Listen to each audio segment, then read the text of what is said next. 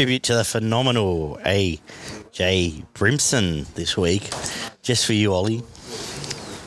Congratulations, Ollie. You've made the finals lineup. Well done.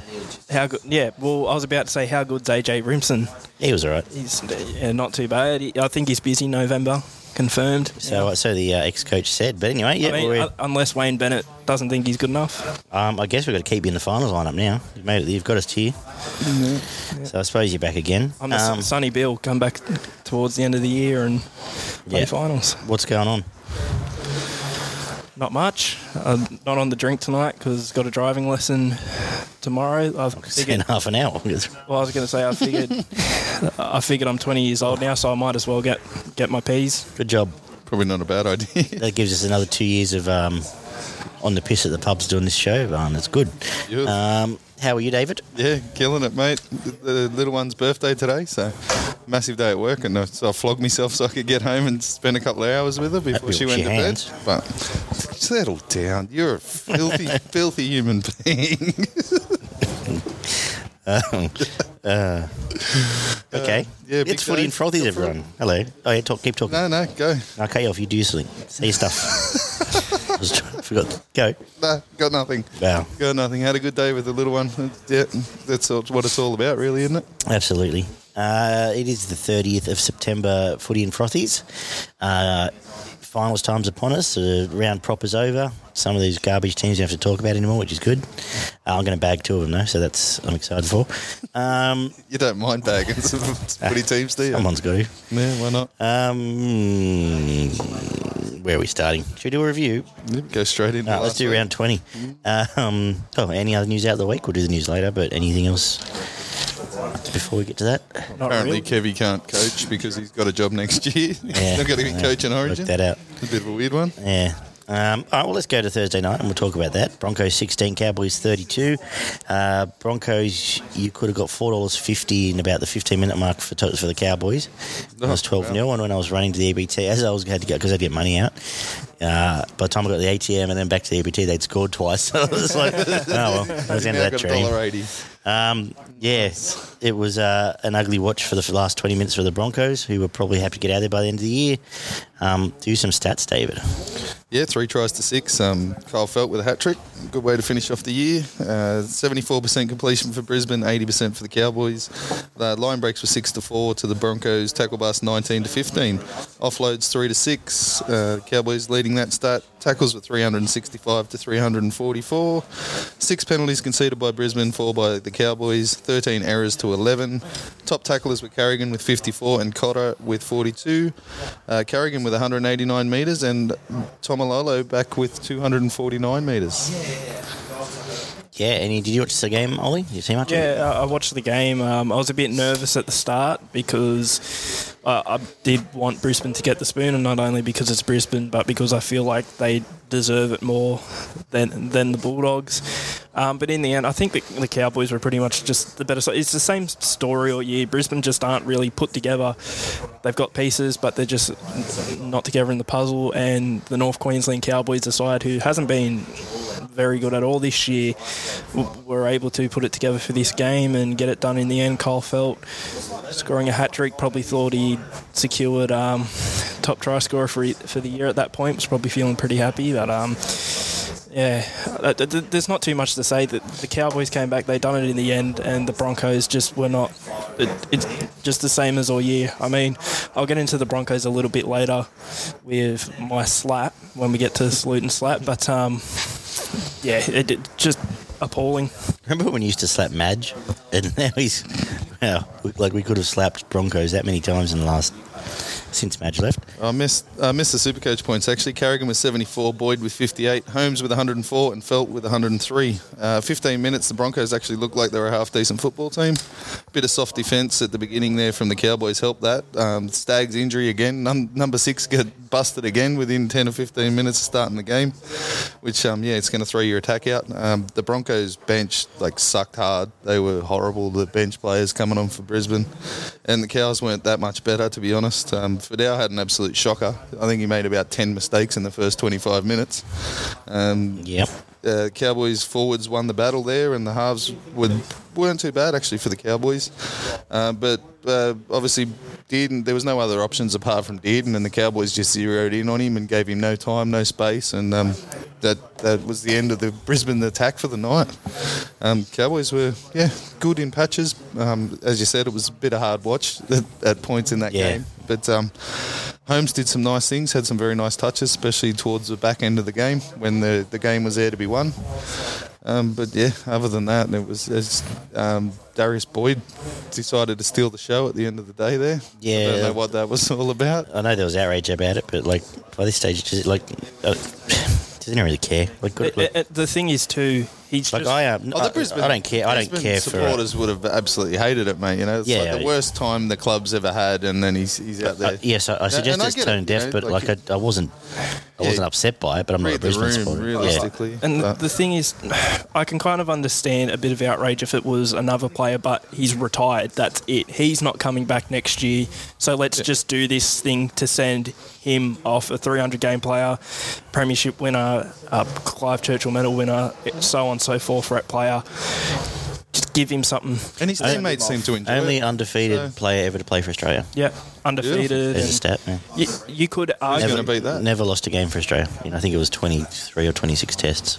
I've seen arguments even to this day that he probably should have. I don't necessarily agree. I mean, I was 10 when it happened, but the year 2010 when Todd Carney won the Dally M medal, Boyd was close, and I think a lot of people thought Boyd probably should have won it that year. So he, he, he was a class player. Oh, he was right Uh, up. At, we need he, to he remember. Was, yeah, he was right up the top there for quite a long time. Um, the last couple of years has obviously put a bit of a tarnish on his um, And his then legacy. the uh, the clamping onto Bennett like a barnacle was probably tarnished it there for. Uh, well, I mean, you know, he ended up. Well, it's a got a- smart thing to do, but that was premiership part of. It's where he Dragons. where he Yeah. plays, plays his best footy under Bennett. I think he showed. So he did what was best for his career. Well, I end of guess day, you could say. you don't to do what he's done. There's not many in the game that have.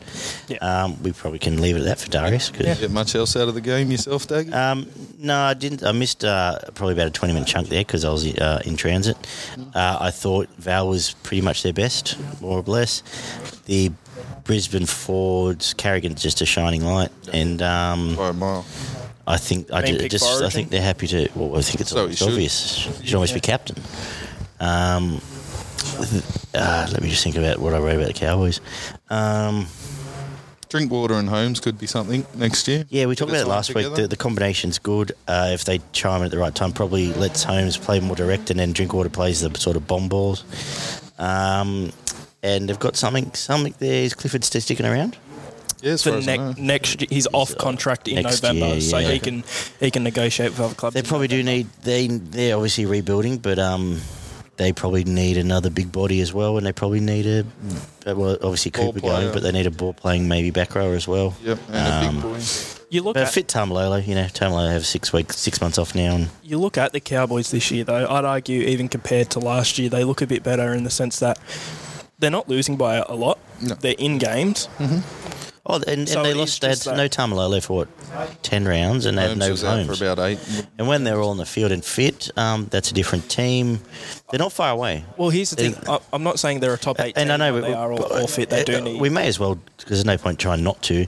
But for some reason, when I've looked at all these games, it's sort of through the spectrum of next year, and I think maybe that's just Yeah. intrinsic of what you do. So that's probably what I'm more thinking this round. Um, which is sort of which as I was just writing notes, it just that was the way I was thinking about it. And I don't know if that's Well, the right thing. build- or- Brisbane's got to build their team around Dearden. He's looked. He's looked like the Yeah. only um, constructive half that they've got. Yeah. So um, yeah, you pencil him in for seven, and then you got Carey, and you get uh, you Gotta get find Flegler back, uh, who helps. and they're going to need a fullback. You need there's issues there because they're losing their best, pro, their best, the whole Over the forward next pack. few is weeks, we'll. Much, probably yeah. um, we'll pull it right apart and we'll Yeah, so put two or three We'll, teams sa- each we'll week. save um, actually we'll save some of that. go as far in as we can. But Yeah, um, yeah, no, not much to add apart from that. Kyle Feldt, uh, I've, I seem to spruik him every week. he's a great finisher. He deserves, and he probably will be now for injuries. Deserves to be the Queensland winner. Uh, he's um, apparently going for groin surgery, isn't he? Oh no, he's out. Groin- Sorry, tell yeah. well, yeah, you're right. He's And- out. He won't be picked. which Holmes, hurts. Holmes might miss game one. Yeah, Suspended. shoulder No, it's tail. official. It's official? No, yeah, he Official, pled yeah. guilty. So he'll miss game one. So uh, Brimson's got to be like I think he plays centre. I think he's, But you knew, a centre he's or there, wing Toby forward. Turbo. Either way, I think, uh, depends who else you got. With that's for next week as well. Mm. Uh, Titans thirty six, Knights six. Um, I can talk about this one because the Knights were awful. They were bad, bad, bad. There was not a. I, what can I take out of that? Um, Kurt Mann, uh, Kurt Mann, Kurt Mann, Ma- Big Mann. the He's got Kurt a good man attitude, doesn't he? uh, tries Just hard, and um, Yeah. Barnett ripped in for a bit there. Other than that, like Pearce is, I don't know what he's doing.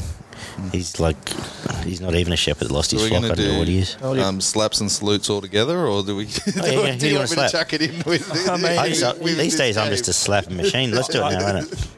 No, no. it- He was my slap of the year last week, so So we got got the Titans at 80% completion, 74% for the Knights. Uh, nine line breaks to two to the Titans. Tackle bust 34 to 20. Offloads 10 to 9.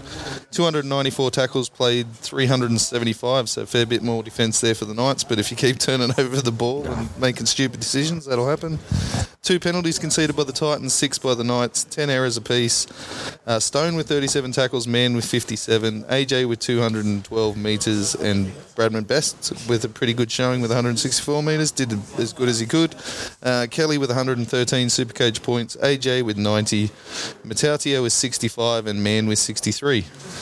Um, yeah, my pop plan of the week was Mitchell Pearce. I know Ollie's been waiting for it, and I've been thinking about it. He wasn't, he wasn't the worst this weekend by far, but the bloke's just not interested. He, he's But not even when like they involved. had they had chances when before they got away from him, and there's a few times you go they had enough momentum. I think you just started to go, all right, Titans have had their dash here, Yeah. and the edge was just it was like they pulled the trigger and dust came out. There was nothing there. I don't know what his plan is. That um, kick wide back to the centre doesn't work. The kick and then he ki- kicks or he kicks uh, across the goals the other way. It doesn't work. He had four runs, one tackle bust for 34 metres. He missed eight tackles and an error. Like he wasn't the worst, but he's just not getting involved, and it's hurting everybody else that's in the um, you know, the rest of their Well, spine can't do anything. Lino's got no chance but to look like a pop mate because he's not what is he supposed to do. Uh, he had a good few decent touches actually. He's, he's sort of short kicking. He's not the worst. And if you could teach But- a pot plant to kick the ball, that'd be Mitchell Pearce. You could just call it Mitchell Pearce. Yeah. Yeah, um, but let's talk about the positives. Um, plenty to like about the Titans. You watch them; they're crisp. I like the way they played. I like the way Ash Taylor's playing. He's playing. It's like the pressure's off him now. He's just running the ball when he wants to, kicking where he wants to, when he doesn't need to. He doesn't get involved every set. He just gets involved when he has to. I like Brian Kelly. As how strong is he? He looks like a super centre. Um, and uh, yeah, I, I did flag that early in the year. Uh, I'll take credit for that one as well. Um, and an AJ, like that one man try was just as phenomenal, and the other one was uh, outstanding as well. As just um, just pace to burn and explosive pace. How it shows how good it is in, in the game. New, Newcastle forwards got absolutely smacked. I was going to end the thing. What about that? Chaudier and Klemmer were the only two that really were half decent in that forward pack. But then even every time, it- but then not only so even the sets they tried, just one of the Saifitis would just drop it. Man tried fucking tried his guts out. Um, yeah, AJ fucking Brimson, man, he turned Ponga inside out. Old Pong Pong a couple of times. Just stood him up on the spot, Yeah. stepped him three times in the one movement, and then ran past him. Um, Kelly, yeah, Kelly and Brimson were just playing games with the outside backs for the Knights. Um, Titans forwards absolutely killed it. Uh, the the bench the bench was poor from uh, for, from the Knights. They just had no go forward whatsoever. Um, Fogarty just did his job again, but he was a little bit quieter than normal. Um, It wasn't a game for him though either. I think when you're doing it, like, like you let the flamboyance Yeah. go then, But uh, and it could have been feel like if some of Taylor's stuff sticks, it could be 50. He Oh, just yeah. missed a 40 Fucking 20. oath. He Yeah. just he had the one on back on his. I think someone kicked back to him and just bounced out. There's a few things like that. and it was the, basically the Titans versus Ponga, because Yeah. there was nothing, no attack coming from Newcastle whatsoever except for Ponga, and he tried his guts out, but he was just he had no options. And one on one, he does get stood up a little bit. yeah, his, and, um, his defence is a and- bit ordinary but, occasionally. but it's hard to blame him for that in those situations. But there's not what many. about the footwork and the speed, man? AJ Brimson, Yeah. my god, Well, that that second one where he just what he beat four blokes, yeah.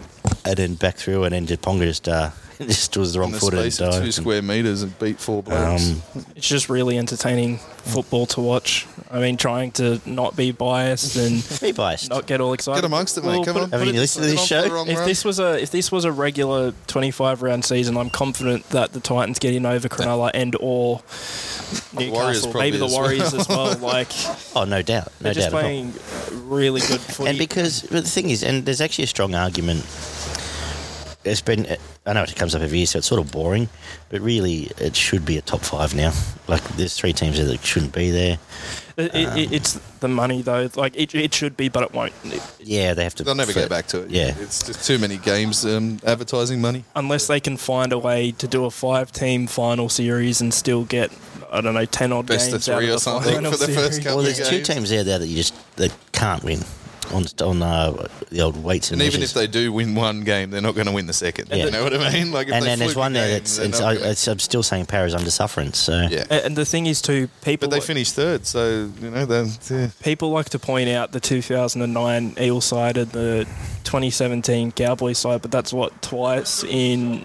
Yeah, but which many one of the bottom eight's running like that at the moment? It, it, well, exactly. It's got to be, and the thing is, with, Par- with Parramatta especially, but they're on and off as well. So. it, it's got to be a hot run into the finals. Continue that. yeah, absolutely. But then when Para got to the grand final, they lost against a far superior Melbourne side. Yet the Cowboys up against Melbourne in 2017 got absolutely walloped. I mean, 2010 Tigers were on the same track and they lost that semi as well. Similar story. No, we might have finished They- fourth. they were top- they We were third. Titans were fourth. third. Yeah, sorry. Yeah.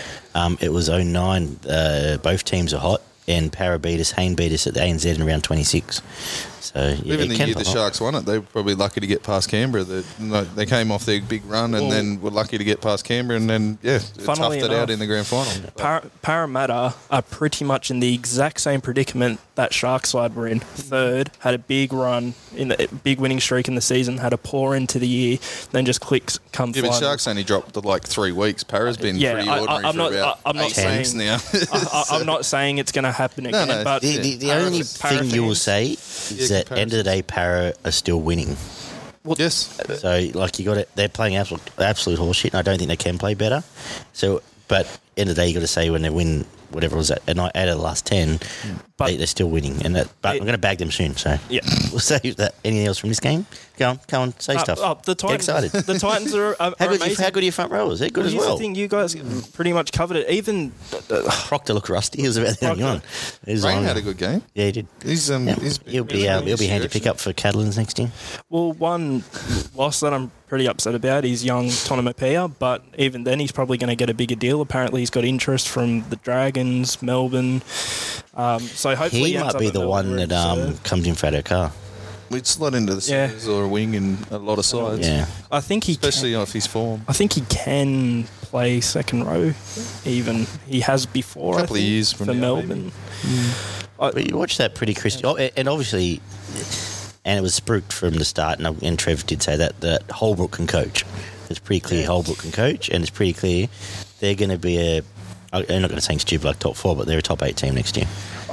I'm not. Got to go close. Uh, that, that's definitely their goal. When you when you look seriously, that two teams there this year are going to be worse next year. Three teams outside the top eight are going to be worse next year. if Titans finish any lower than tenth next year, that's a fail. Well, that's a the thing. fail. I would imagine. I feel like it'll be ninth or tenth. I, I just feel I feel like they'll improve in a longer season, but they'll be there about maybe within How two important again. does reserve grade become next year? Reserve grade's Very massive next year because it'll be back next there has year. been none all year, obviously. Hopefully the bubble's gone. If touch wood, the bubble will be gone by then anyway. Yep. But we've had no, a year of no reserve grade, so you got all these kids that have been sitting there for a year. That would, I reckon, that would have been what, let's say, twenty kids would have played a lot more first grade if there was a reserve grade because teams needed them. It's going to hurt some But they're picking off names. some of the young blokes next year. Yeah. Considering they've had a, basically had a year off. And the Uh, irony still that would've is, been um, but so like someone like um, a Josh Reynolds could have been playing reserve, carving up reserve grade. He probably gets a contract somewhere else. Yeah. Um, or if there's a reserve grade, Luke Brooks spends more time down there. Or a um, Matt Moylan wins it for Newtown. or Matt So- Lyons, or Billy Magoulias is, is red Yeah, hot all year yeah. reserve grade, and then you got clubs chasing him, so the pressure's back on Sharks to put him back in there. But it's just been such a, a holding year. You know, probably the worst year ever to really start a footy podcast. But hey, we got there. Um, any final words here? Oh, not really. Not for me. Well, we've got plenty to talk about here. Bunnies 60, Roosters 8, the Cody Walker show. So, did it end up a super coach record score? Yes, 202, 203. So you got up- even got Yes, upgraded. So tell us about it. over the top. Um, yeah, uh, what was it for? Ten tries to two. Johnston with five tries. Walker with a double. Eighty-four percent completion for Souths and sixty-six percent for the Roosters. Uh, Eleven line breaks to five. Twenty-two tackle busts to thirteen. Eight offloads to fourteen. Uh, Two hundred and forty-five tackles played. Four hundred and forty-five tackles. Two hundred extra tackles. I don't care who you are. You're not winning that game. You probably shouldn't get beaten by fifty, but And I don't care who you are. winning that game. That's a hard rebound factor, man. oh fuck yeah, they're going to be tired. As That's a hard, but we'll get to that. yeah. Um, penalties one to Souths and six conceded by the Roosters. Errors were ten to eleven. Uh, Murray with thirty-eight tackles. Waerea-Hargreaves with fifty-eight. Allen with 181 metres and Tedesco with 234. Uh, Walker with 203 Supercoach points, new record, as you mentioned. Johnston with 149 with five tries. So he didn't get much involvement apart from scoring tries, but that's He all didn't you have, really one- want he out didn't of have a much it? involvement in one of those tries either. So. and um, Teddy with 67 points and Hargreaves with 66. Fucking week's a long, a long time in rugby league. A it? week is a long time, so you go first, but um, go talk about the bunnies first. We'll talk about bunnies first before we cast our eye back, or have you got the other way around? Oh, the first 10 minutes look like the it was going to go the other way. Yeah. The Roosters looked red hot in that first 10 It's funny. I minutes. actually started uh, by that, by the ten minutes that I had already started in my mind thinking what else was on the other channels because I thought if once here we go, once this breaks it'll be all over. But Walker started running, uh, breaking the line at will, basically, and Corey Allen followed him around as his little lapdog. And Corey Allen, that was the best game I think that bloke's ever played in his Oh, life. yep. He was um, tremendous. Um, that attacking structure, mate. Well, I mentioned it a couple of games ago when they towed up Manly and they towed up Newcastle. When the when Walker decides to go, he has three blokes going with him. He's Yep. got the inside line, outside line, and the sweep play out the back, and it just confuses the fuck out of defenses.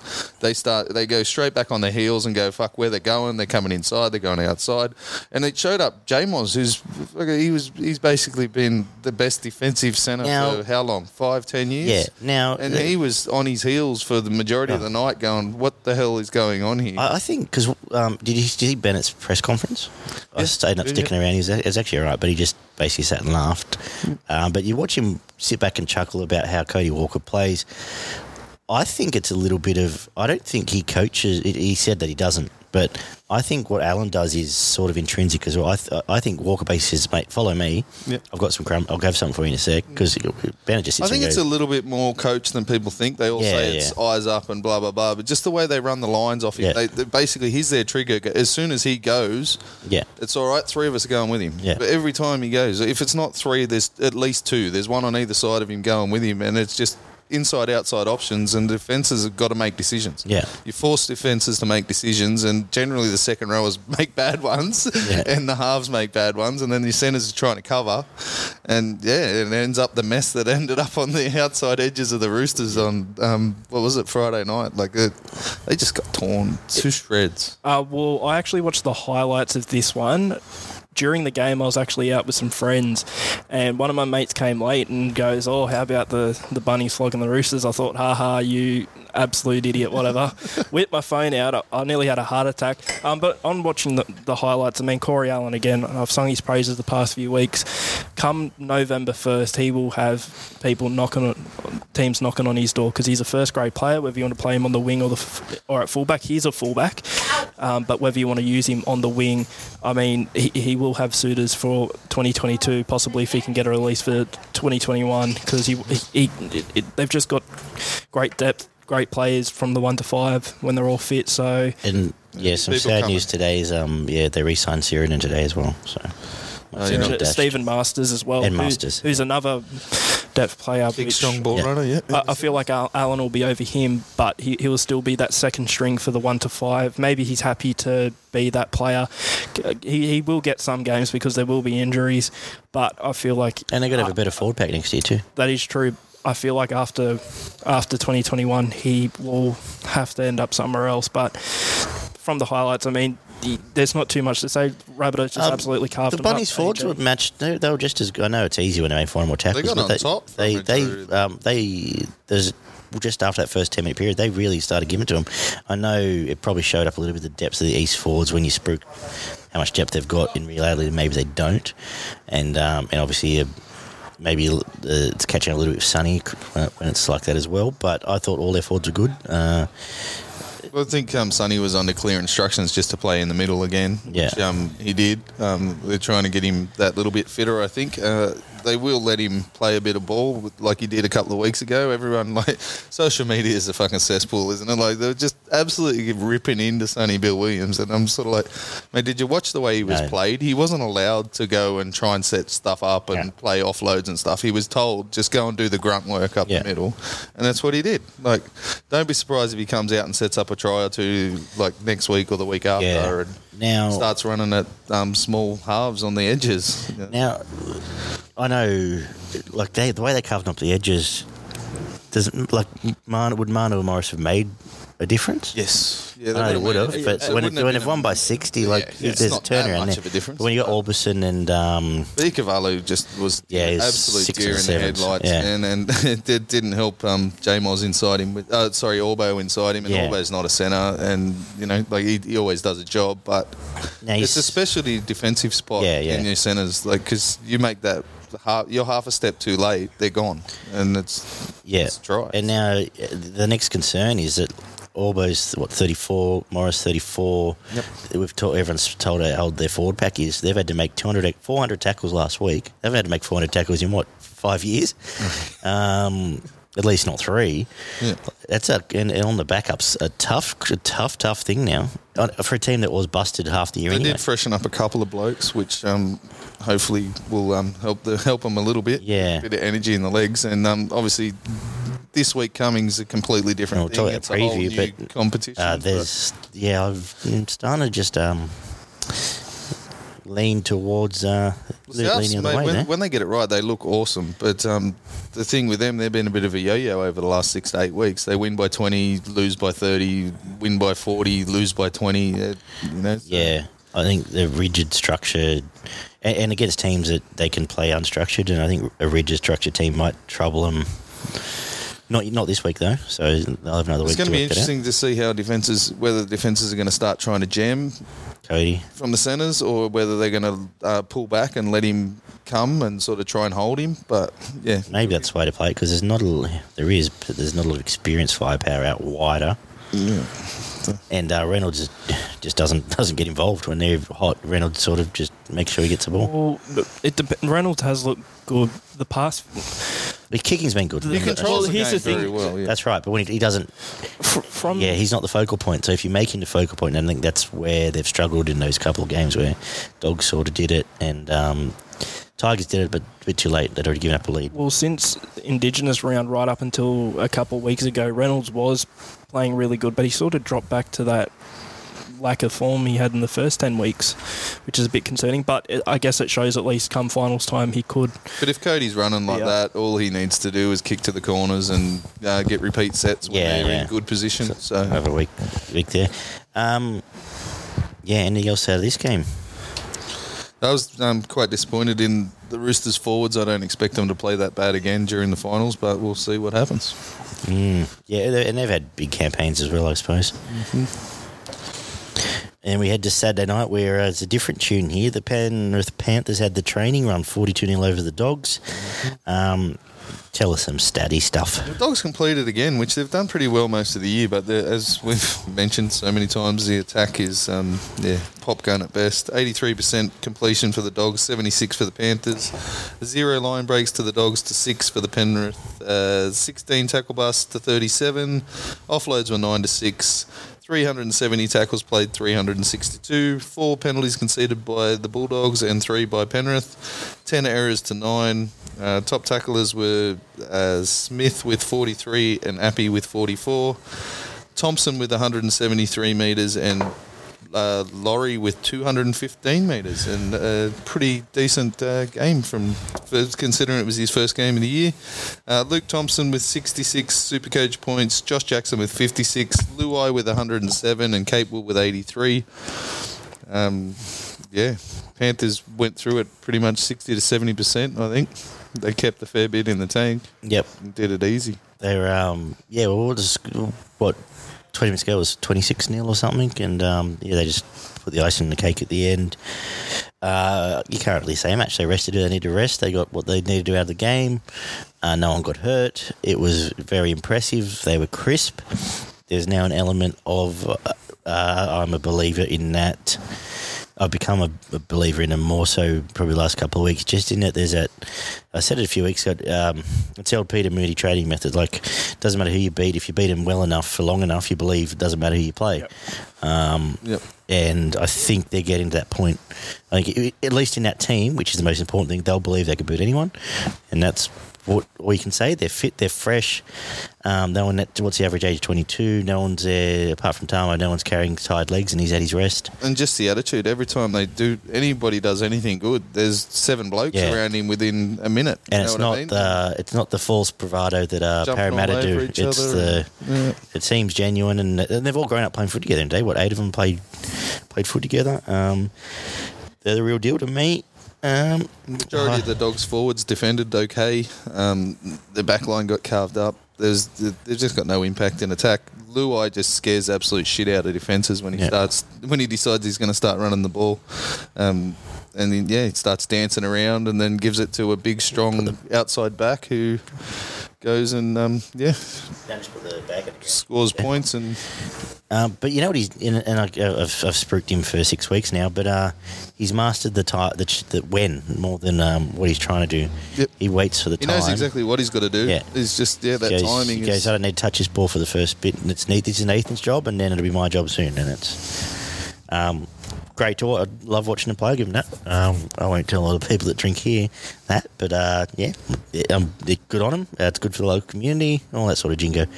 Um, That uh, that first 30, 30 odd minutes was a pretty good game though. Although Penrith tied them up in the end, it was six 0 Yeah. uh, Pen- I think Penrith scored in what the sixth minute and then the thirty first. So there Yeah. was a while there where the Dogs really looked in. I think they might have even had a disallowed try. Um, and I was starting to think I never thought the Bulldogs were going to win, but they did look really good. I think they had a one hundred percent completion rate for most of Yeah. that first half, where Penrith were p- pretty dreadful in terms of errors, at least com- yeah, back to to the back. Bulldogs. Last two weeks they've made a few more errors and given away a few more penalties than they normally would. But Yeah, but i- i- in the end, it, the, the dogs just got tired, and by the end, I think they just sort of thought stuff at last game of the year. You're, They you're right because it, it had that feeling of um, while I was never worried about Penrith uh, around half time you're thinking oh this will be a, a 24-12 and Penrith will be happy just to scrape out had of this some more points Yeah. in them. but Bulldogs had no points and that was as simple as that I think they did probably deserve it probably deserved a 32-12 scoreline maybe but Uh, yeah, you, whatever what you mean? can say they deserved that, but I'm talking the first 30 minutes. It was a close game, and then they Penrith scored three quick tries in the last 10 Yeah. minutes of that first half, and then the second half back. was just a blowout. It, the Bulldogs, uh, the, the Bulldogs were never going to win that game, but if the Bulldogs, I think, had put in a bit more of an effort for longer and had kept mentally in the game for a bit longer, I, I think they still get beaten by a relatively large amount, but I don't think it's 42 0. And then, as we said before, it was that timing. Luai just decided, no, I'm gonna, I'm gonna start pushing this attack, and I'm gonna aim at these two blokes, and you got 18 points in that position where he just kept coming at him. Um, Minus the eye gouge, I think Thompson had another pretty good game. you got I'd- that button ready? oh yes you may have it which one good one or bad one The slapping.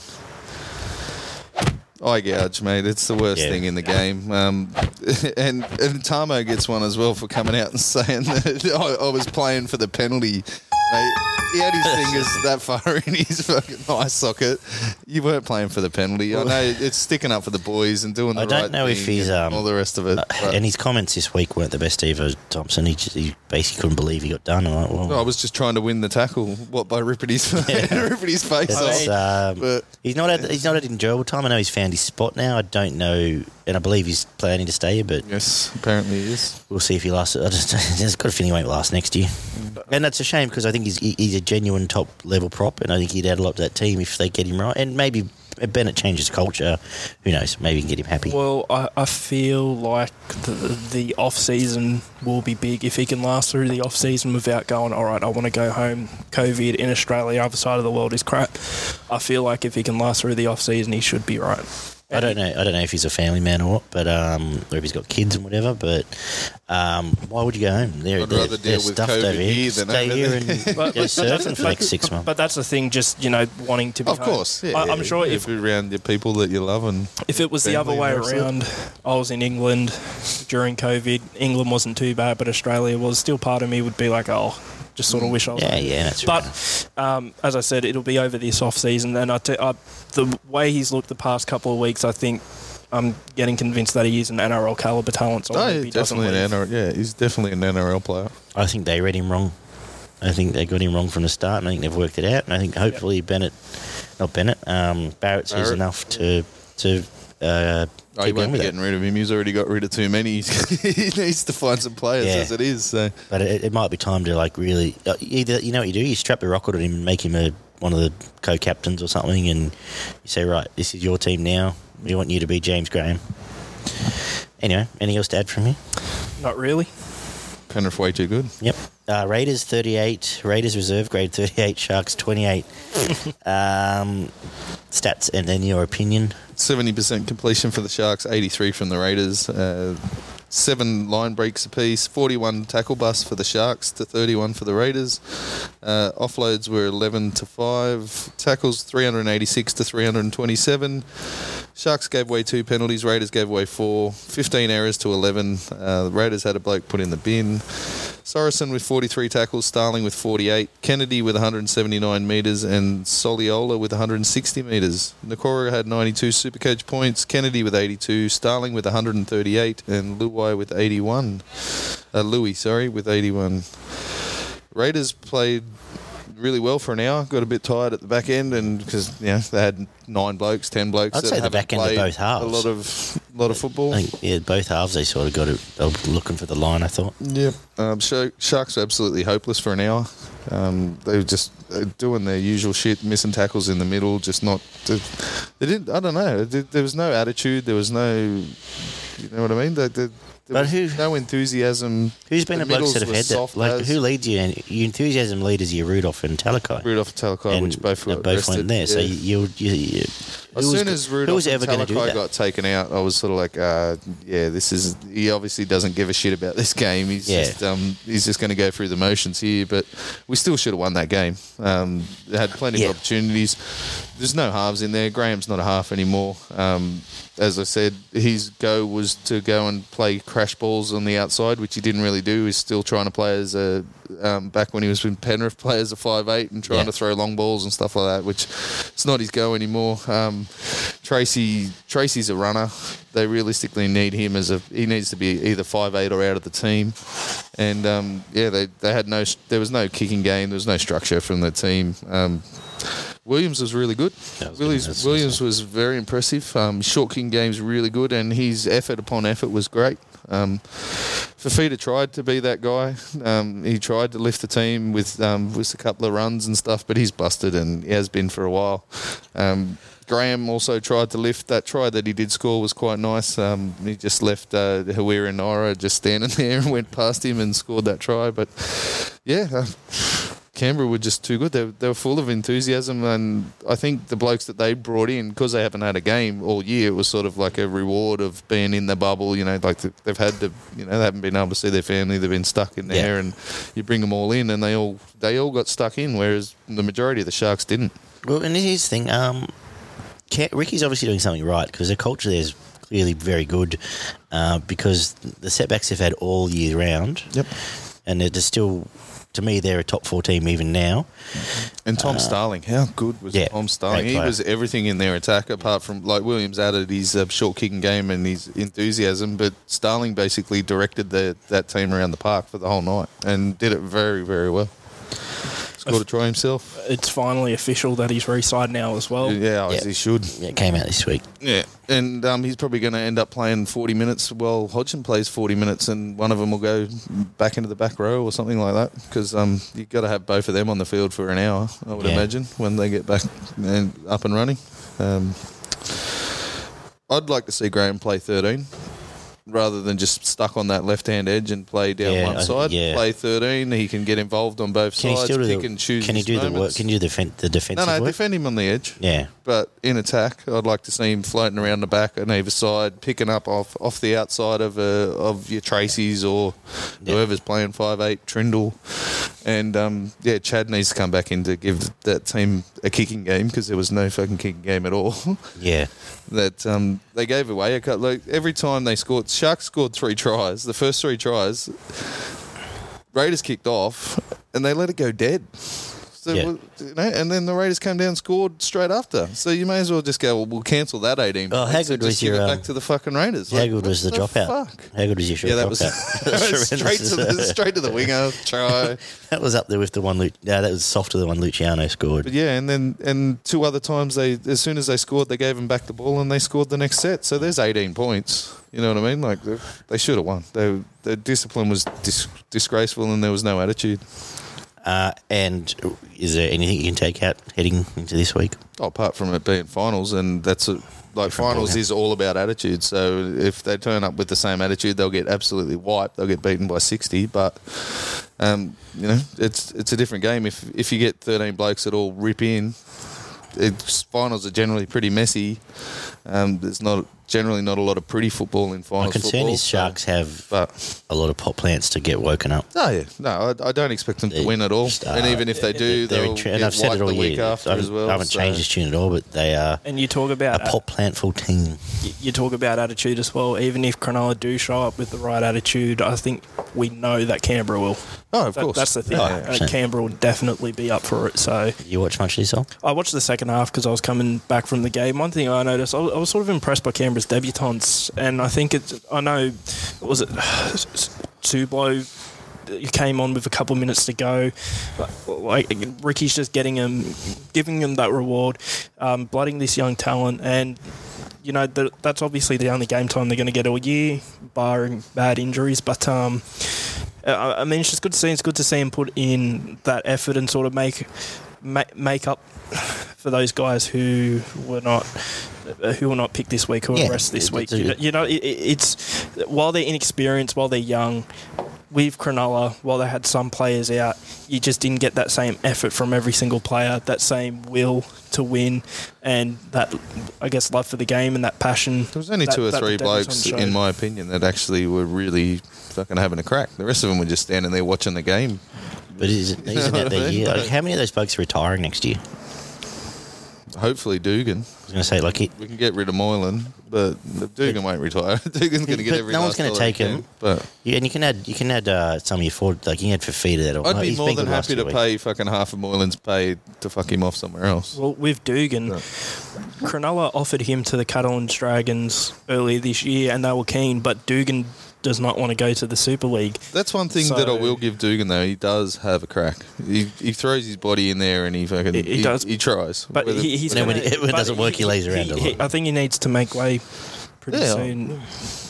I think they're lucky what happened with Josh Morris wanting to go to the Roosters at the start of the year. He and probably wouldn't have Sherry played at all. situation Yeah. exactly, Yeah. and he would have been happy to take well, his money and sit yeah. on the bench and watch the team go around. yeah, the team. Uh, but um, oh, mate, as I said at the start of the year, I expect them to finish somewhere between tenth and sixth, and they fucking finish smack in the middle of it. And yeah, they're, they're, looks like they're making up the numbers. Speaking of ill discipline and uh, a team that should have won, yeah, the West Tigers lost 24 to Eels 28 Mm-hmm. uh, in another mediocre game. Uh, what do the stats say? Benji stays on the field, you win. Uh, do we can Seventy-eight kick straight, we percent. win. seventy-eight percent completion for the Tigers, eighty-two for the Eels. Uh, line breaks were seven to five. Tackle bust seventeen to twenty-six. Offloads nine to five, nine to fifteen for the Eels. Uh, tackles were three hundred and forty-three. Played three hundred and thirty-three. Five penalties conceded on each side. Thirteen errors to the Tigers, eight to the Eels. Uh, Grant made 51 tackles, Mahoney with 47, Kepaoa with 176 metres, and Nathan Brown with 229 metres. Uh, what have we got here? What is that? Talo with 80. Hey? That's your gout prescription, down. Yeah. Uh, with 77 Supercoach points. Pa- Paulo with 94 and Mahoney with 74 and probably one of the best on the field, Mahoney. He was their best player. He's, he was actually probably best in the field. Um, okay, should we split this in half as well? Or should we just go for it? Um, well, the, the simple fact of the matter is Tigers are the only team in ever to concede 26 points in 10 straight rounds, and that's a tail of the season, and it's just not good enough. And you can't. Yeah, you there's no too many There's no point making excuses for anything points. beyond that because that's a, an, an awful stat. Um, Eels look legless for uh, 65 minutes, I thought. Uh, was their best. Gutho is in the conversation for that. And other than that, you can't take much out of that team. Uh, I don't know what to make of Brown these days. Nathan Brown. Um, he's a bit. When he's on, he's on. But He, he's when he gets to bully, he bullies. When he doesn't, he Fake tough guy. Indeed. fake tough guy. Um, but Back the, and forth for an hour. Um, the simple fact of the tat. matter is, when Power had ball position, they scored, and that shouldn't be. And that was, it's been the, the, the thing all year. But they didn't score through. I don't think they scored through any creative play. They scored because of the awful defence. There wasn't too much pretty stuff. The Tigers' um, edges are shambles. Um, Kepaoa still gets my pot plant this week, so congratulations to him. And um, you're right. If Benji says in the field, we probably win 36-28. I I tell you what, though, Parramatta are definitely not beating Melbourne. At the end of that game, just Parramatta's attitude. They acted like they just won a grand final when the siren went. They're all jumping on each other. You've beaten the team who's finished, what, 10th on the ladder, scraped past them at the end just so you could scrape into the top four. Yeah. You replace Parramatta with Melbourne in that situation, they're dirty. They are not happy they won that No, game. that's right. They, would be doing. They'd be getting stripped. But this goes back to what I said last week. Parramatta are easy um, to hate, for one. No, no, no. That I stand by that. um, but when uh, that it happened early in that game last week, where Matterson lodged, uh, dislodged a ball, and everyone ran in and patted him, and Yeah. like it was like it was, he just won a. He might be missing too next week. no, he got he, a fine. He got off, did he? He got a fine. Okay. That'd be that'd be really. I thought that was a week, to be honest. Um, it probably would have been if it wasn't a final, I'd say. But same thing. There's that. It, there's a difference between Penrith being so happy of a run, and and there's a different. This comes ac- just with them. It comes across as Does such look false forced. bravado, Yep. and it's like we have to be in this, boys, and so we're going to act this way. And uh, yeah, they like. It's just I don't, it doesn't take a rocket surgeon to realise um, they're in a bit of trouble this week. I mean, they'll probably if they lose one to twelve to Melbourne, they'll probably celebrate. They seem to celebrate a lot. Like i- i- it's just way too much, and they scraped by. They did not look good. They managed to do it in the end. You could even argue that the Tigers were oh, just about the better side. Like, I thought they were. yeah, That that actually stung me worse because I thought we played well enough to. Uh, Doueihi's Doueihi's sort of found his legs now. He's one of our better players, to be honest. Ford's did enough I did. that um, when you throw a Tamo in there, they do need maybe one more. Well, and they are missing their two other big workhorses. Yeah. or little workhorses. the, the thing is. Um, yeah, sorry, go on. if the Tigers had won, it would have been perfect because that top five would have been seated exactly where Where they should be. Where they should be. Parramatta fifth. Well, it was on the cards all the way through because, and I was so excited because Para would have been good. Uh, that would have um, seen them go as well. Could have even. s- The Para's probably six, to be honest. South's probably above them too. But Yeah. Not top, definitely not top fifth. And I wouldn't be surprised if Melbourne give them. I mean, the, they, I said in, I said off camera um, that I think there could be three floggings potentially being filmed. this week, and um, Sorry. yeah, that there could be three flo- floggings potentially, and I feel like this could very well be one of them. I know we're not up to the preview yet, but I, I feel like Melbourne could really give Parramatta a shot up the arse, and it could even be a bigger scoreline than a Cronulla and Canberra or something. I just have that feeling that it's been coming for Parramatta. Because you know what Melbourne A- are real good. Uh, we'll, talk, big- we'll, we'll save that. We'll yeah. cut the to preview because um, yeah, it was back and forth for an hour. Even though Benji went off after 15 minutes, um, you know, they they still were going toe to toe with Parramatta for that hour. Um, Brooks actually took up the battle. I was quite impressed. Actually, he was um, aggressive again, and um, uh, he actually had a real good dig. Um, there's a couple of crucial errors at just bad times, which ended up giving Parramatta good position, good ball. Yes. And they scored through the centres. Um, Mahoney, Paulo, and Brown were the best for the Eels. Uh, Mahoney was probably, the, as, I- as I mentioned, probably the best on ground. Paulo had a, another really good game. He's been a little bit quiet for the last couple of weeks, and they they're going to need him uh, to even get close to Melbourne. But um, the Eels had two players off the bench that played nine minutes between the two of them. Like that's just I don't I don't understand why coaches do that, but uh, that's what they do. Uh, Tigers back row was really good. Garner, um, Leilua, and Twal all um, put in, and they, they kept you guys in the game for a long time. Um, I thought Tigers were actually going to get away with it and win the game, but Yeah, as soon as um those crucial errors, ball you knew it was you knew it was coming. Yeah, there was a couple of mistakes, and you just knew you could. Just, got a bit tired. I followed them long enough to know exactly what uh, what would happen then. Um, but yeah, I, I'm just still quite comfortable knowing what's going to happen to Para next week. Warriors, we, we should probably breeze through these last two, eh? Warriors 40, Eagles 28. Eagles uh, took out to a lead. Um, Warriors fought back, Eagles fought back. Warriors just a better team, probably attitude and commitment and um, everything else shone through there, eh, Bun? Yeah, eight tries to six, uh, 88% completion for the Warriors, 72 for the Eagles. Uh, five line breaks for the Warriors, seven for the Eagles. 20 offloads to 11. 279 tackles played, 283. One penalty conceded by the Warriors, five by the Eagles. 10 errors to the Warriors to 15 from the Eagles. Uh, top tacklers were Harris with 32, Levi with 42. Hiku with 215 metres and Miski with 213 metres. Supercoach Kirigan uh, with 119 points. Tavita with 93. Miski with 87 and Waddell with 73. Manly again were hot for 10 minutes and then went missing for half an hour. Um, the Warriors are tough as an old boot. They have been all season. Their, their effort has been as good as anybody in this competition. Um, uh, the, the Warriors just looked more threatening in attack. They um, Manly basically it's DCE or nothing, um, and yeah, the Warriors bench was pretty good. Manly's bench were average at best. Manly's discipline was uh, just shone through, and then they didn't want to be there for the last half an hour. No, no. That was the tale of that game. The Warriors wanted to be there, Manly didn't, and at the back end of the game. So. And um, a fitting award for the Warriors for what they've done this year. It's good to see Abdo up there to give him a thanks and everything. Um, and, you know, kudos to RTS who stuck around to watch the game as well. No one would have probably been upset if he jumped on a plane. and they've got a home, massive but- platform to build from to next year. Oh, very Like, good. This is the that attitude. That's the best attitude from the Warriors I've ever seen since they've come into the competition. I think so. And uh, this is it's a big year for Nathan Brown next year because the platform's there. Everyone can see it. Everyone can see how it should work.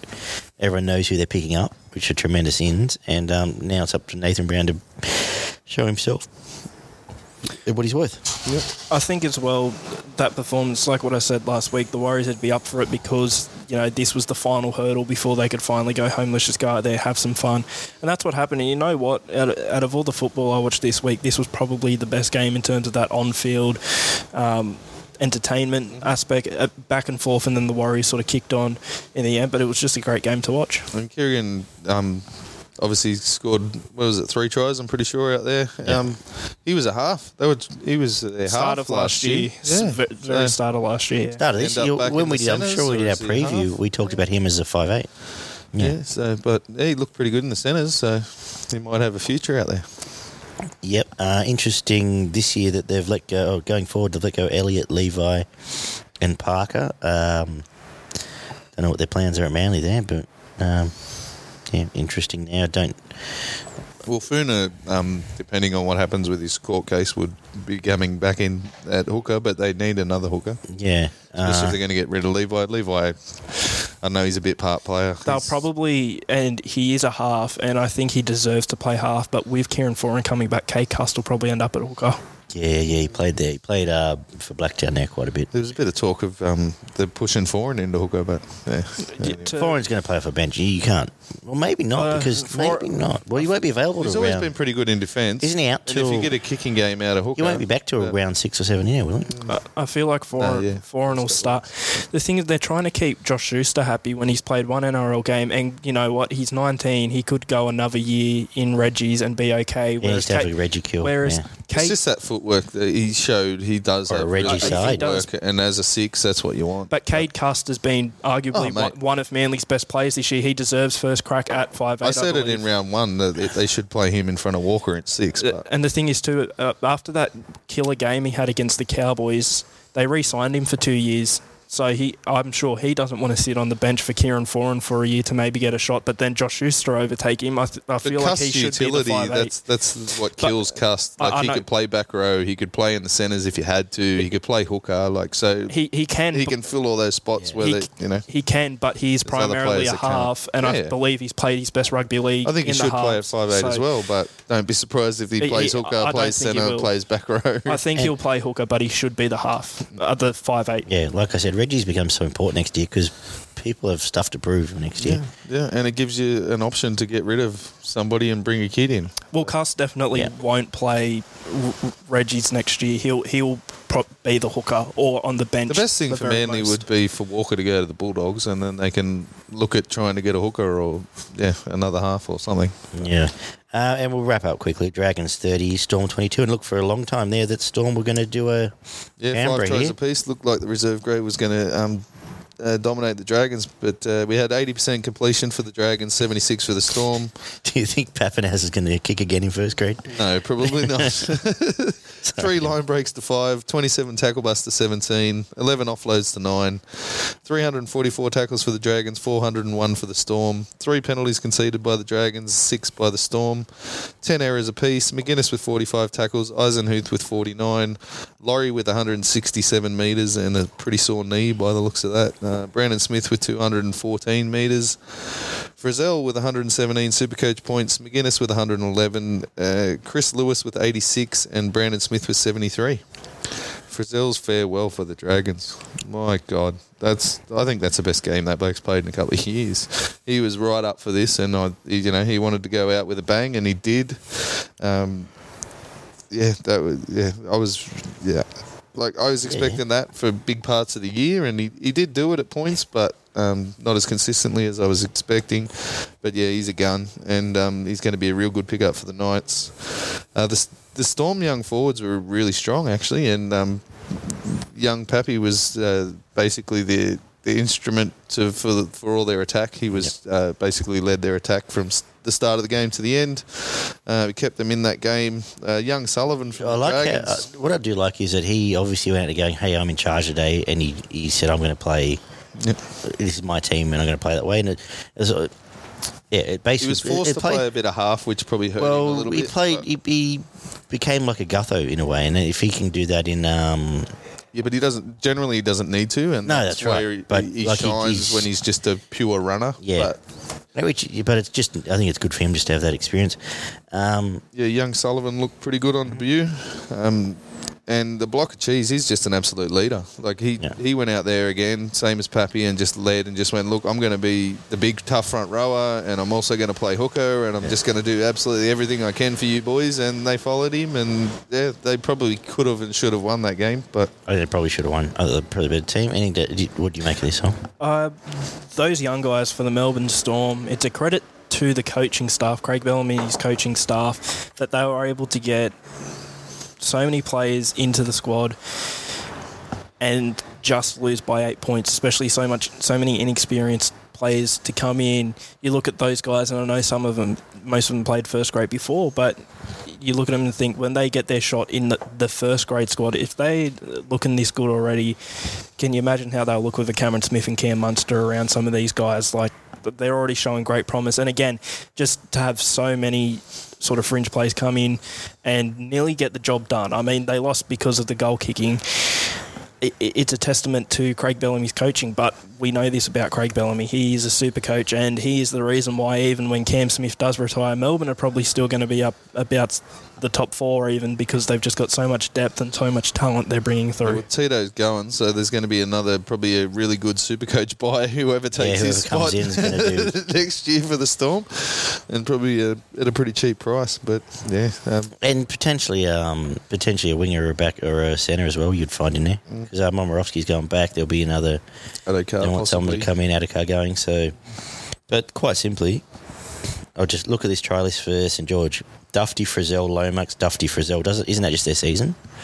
Like that. If you, Well, that's all you need to know about. It. they're the three blokes that have been having a crack every week. Uh, like, McInnes as Yes, well. Oh, yeah. Oh, McInnes. McKenna, sorry, but yes, that that is my point. Yeah, that sums up their season. That's who McGuinness is just yeah. they're the only three that have been in the field for him. And Worker. McGuinness and um, and McGuinness obviously. So and kudos to McGuinness for his Origin. Lawrie call-up. had a pretty good game. Um, that hip drop fucking thing, I don't know where that's come from, but that's an ugly, ugly tackle. Like I I, thought that's, Lawrie uh, had just snapped his leg when the way he got bent over. So And it's it's been happening for what three or four weeks, and they sort of wrap around and fall on the back started? of the legs, and yeah. then two blokes push him over the top, and like that could end so badly. Well, that's Like, it's it's that could end up probably like wor- Kahu bullshit. it's Uh, probably not worse than a- who was the Broncos bloke who shattered his leg fucking in fifty thousand different places. Oates. Like that tackle could end up ending someone's Yeah. career. Like, Oh, um, yeah, the winger. Um, yes, I need to talk about. I can't think of his name. but like It'll that come could to me just in about 45 destroy minutes. some bloke's Yeah, yeah. leg who Yeah, yeah, yeah, and he'll yeah, never yeah. be able to fucking play again. You know, like No, they, they and they, they kudos to them. They've uh, I've said kudos a lot tonight.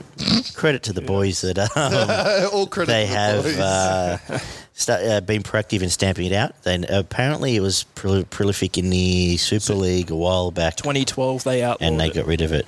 They Uh, called but it that- ninja over there. That's actually more dangerous probably than a chop block because if you Yeah. at least if you're taking someone's knee out, you're going backwards. This way, Yeah, yeah. your body can go three different ways. It could pull the, the leg out of the hip. It could pull the knee out, ankle. It's so many Yeah. s- You look at- massive potential for injury you look at the footage too. You and look, horrible injury. you look in the in the background as well. You see Matt Dufty as King's pulling back. Matt Dufty in the background. You see him. Or you, you He's like, physically go, yeah. He's Yeah. like, this isn't going to His end head well. was Like, going to Yeah. explode. And um, one of the forwards actually pulled out because you see him, he starts pushing, he's like, oh, fuck. And the other bloke kept going. And yeah, the way that the leg bends, man, that's horrible. Yeah. Horrible tackle. Yeah. Um, so that wraps up our look back at round 20. And uh, we shall, I'm going to have a brief adjournment and we should get back into some news and uh, continue on our merry way here. Let's do this. Slight technical error here at the Gums. Uh, someone pulled out the power. So um, we're going to skip the news because it's all pretty boring and, you know, not much to talk about really. Uh, Ollie had some tremendous insight into Brisbane and it was actually not too bad, but, you know, we're all short of time. Pretty much Paul Green over Kevin Walters by far. Yep, that was the uh, extent of it. We managed to turn into a 20 minute chat. So uh, we're going to talk about Supercoach, eh, where Barney was crowned the linear champion. And we saw, yeah, three champions crowned, essentially. Yeah, as I said, I, I tried to give the belt to Daddy Mac before at the end of the Supercoach regular season, but we decided by um, the OG over here that we needed to continue till the end of the finals, and um, I managed to pip Daddy Mac in the last game of the round with one of my Sorry, better, Mrs. Ollie, you're going to be here for a bit longer. with one of my better with one of my better rounds for the season, and Cameron from the the Blind Bullets came from fourth to Pip Beaver by about 18 points to win the overall uh, our overall Supercoach competition. Um, where did we go from there? We're going into our review and previews from round one. Yeah, so what we did was, um, yeah, take a breather. It's right. We may as well get through it properly. Um, so what we did, oh yeah, and yeah, we said kudos to a few of the guys that joined up and who did quite well this year. Now, we, we Barney's homework for the week was to go back and check out the first week's podcast and uh, take us through who was a prognosticator and who was a fool. So Yes. we're going to check it out. So the first was show the majority was of the time. uh, Trev and the two of us, as before, no, in the old days before Ollie was a fixture. Yes, the week Um, before the competition kicked off, we um, we gave our opinions on each team and um, on any of the rule changes that were coming in. Uh, the the main two talking points were the 2040 instead of the 4020, uh, which uh, basically had no impact on the competition. I don't think there was one successful attempt, and there was probably only a handful of attempts. at the just really disappointed to listen to this again. that one. And the um, the in air in air tackle not being able to touch an attacking player off a kick until his feet hit the ground. So uh, essentially, um, it, it's only been an issue with contested ball bar. It's only really been a few that both goes up and one comes down the other's arms and they blow it as a penalty. And Yeah, but it hasn't changed games. It hasn't. No, definitely not Change at all. And there was probably more um, more questions about the actual contest for the ball. Uh, there was more penalties given and uh, knock-ons and all the rest of it, dropouts given from four different hands trying to touch the ball at the same time. Uh, the in-air tackle generally wasn't an issue. Uh, first team we looked at was Brisbane. I thought Gillett was going to be a massive loss uh, for Brisbane, and their structure concerned me. I didn't think uh, Brodie Croft was going to be a decent fit for that team. Daggy praised Dearden and Turpin thinking they would be good players, and they were when they actually had time on the field. I'll keep score here. Hang on. Yeah. And now we're going to second go. Slow also down, had Barney. question marks around the forward pack. Ticks and crosses. Let's go. Uh, Trev thought that Brodie Croft would be a positive for the Brisbane team and they might just scrape into the bottom of the top eight. I had them missing the eight, and so did Daggy. Uh, Canberra, we, all three of us praised George Williams and thought that he would be a positive for the Canberra team.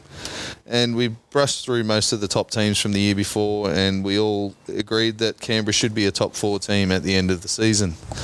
Close, close enough. Yeah, that's uh, half. Hmm Canterbury, I mentioned uh, Jake Averillo thought that he might be a prospect coming through. I'm paying thought, that. thought they might might finish at the same spot that they were the year before. Um, they didn't have the run home that they did the year before, but there was no points in that team. So Daggy praised the attitude and thought they would finish around in the top 10. And Trev actually thought they were building to something and may just scrape into the top eight of the competition. Okay, go. All three of us got uh, pretty close with the Sharks. I mentioned that Tracey uh, didn't think he was going to be a half, and I thought Ramien would have a bigger impact than he actually did. I thought Williams would take Gallen's spot and do a pretty good job, which um, I think your comment earlier before the power got pulled out was who? yeah, that guy. Um, also thought that Capewell would be a big loss, and I thought they'd finish somewhere between 10th and 6th. Daggy mentioned that it was do or die for Moylan and Dugan. Which I get am two pretty points sure for you've got two ticks there. and they should finish somewhere in the top 10. Uh, Trev mentioned that Blayke Brailey would do as good, if not better job than Jayden Brailey, and they would uh, come through under the radar and finish at the bottom of the top eight. Uh, Dragons, I thought that Isaac Luke would be a good pickup. Hmm. So they played Ben Hunt there instead. They did pick him up and kick him away. I thought Fu- Fumiano would be a decent uh, back rower, and That's right. You can be in our next preview show. Promise. Widdop was going to be a big loss, and I thought they'd finish worse than what they did the year before.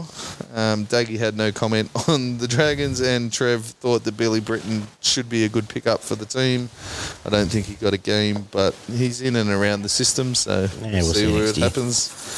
Uh, the Titans, I thought they'd finish around 12th or 13th. I thought Cartwright would be a liability. I'll give you two points for that. I had question marks around Taylor, and I thought um, the coach would actually be quite good because he likes uh, for the team to play with a bit of ball movement from what I'd seen previously. Also said that AJ would be better at fullback than he would be in the halves. Uh, Daggy's thought that the Titans had finished second last. He had question marks around Taylor also, and the coach, as he hadn't seen much of him previously. Trev thought that Peachy and Cartwright should fire, and with a decent forward pack, would go close to making the eight, and that Holbrook, Holbrook would be a very good addition to the team. Manly, I expected them to win the competition. I thought they had the best forward pack going around. We'll get two crosses. Yes, um, turbos were going to decide what's going to happen, but the thing that really upset me is I thought I had questions around the five eight. I had um, questions about Koroisau going, and I still tipped them to win the competition. So that's some good analysis there. Daggy um, thought the pack was a positive, and the turbos decide where they finish at the end of the year. Trev gave the, the forward pack a tick, uh, Des a tick, and thought that Cust should be playing 5'8, and they had a few good options in 5'8, uh, especially Luke Metcalf. I'll give him a half. Maybe no. Mm, yes or no? Metcalf. No, as a impartial adjudicator, Trev get Manly right. Sort of half an. I mean, the, the, uh, uh, like, uh, Pack tick, Des Uh, tick, Cust tick, oh, Cust, yes. cast, yeah, but I'll give him. Yeah, I'll give him one run. Realistically, the pack should have. They had a lot of injuries. Mhm. All the rest of it. Um, good options in five eight, probably not. Melbourne, we all brushed past it pretty quickly. I thought they'd be on the edge of the four. Daggy and Trev both thought they'd be a top four team. Uh, Newcastle, I thought that uh, Jayden Brailey would be a good pickup for Newcastle, and Bradman Best should be a good centre. Uh, the forward depth worried me, and I thought they'd drop a little bit and just miss the eight. Uh, I'll pay that. Daggy had question marks around the spine and thought they'd finish in the bottom half of the top eight. I'll pay that. And Trev had big raps on Tex Hoy, um, loved his speed and his footwork, and thought that Bradman Best would be a very good player, which he was when he was on the field. I'm giving half there. Half. We up to South? The Warriors. Oh, that one. I expected Warriors to finish last, and I thought their halves were atrocious. Um, their attitude was brilliant, and Nikorima had a breakout year and was the best year that I think he's I've seen him play. Uh, Daggy said that they need to focus on their juniors and bringing through some young guys for experience. And Trev was not expecting much and thought that Stephen Kearney would be the first coach to get sacked. I'm paying that.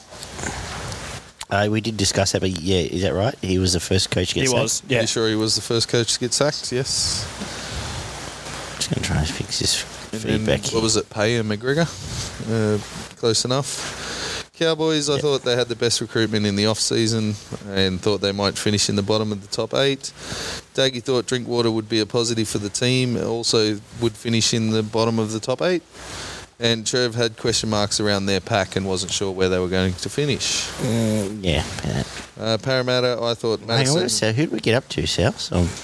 Or? Where did we cut off? yeah, South. Souths. Where's South? Oh, we Two spoke more. Next okay, page. Cool. Where Because what I'll do is I'll pause this, and if we can, anyway. Parramatta, I thought Matterson and RCG would be big pickups. Um, Manu Ma'u would be a big loss and thought they would finish around third or fourth. Uh, Daggy said Dylan Brown was a jet and Moses goes missing when the team's under the pump, Two points for me. which all three of us agreed to. Uh, thought they'd finish in top four and Brad Arthur's a pretty decent coach. Trev said they need to improve their away record, but expected them to be a top four team. Uh, Penrith, I thought Capewell and Koroisau would be a big would be big pickups for the team.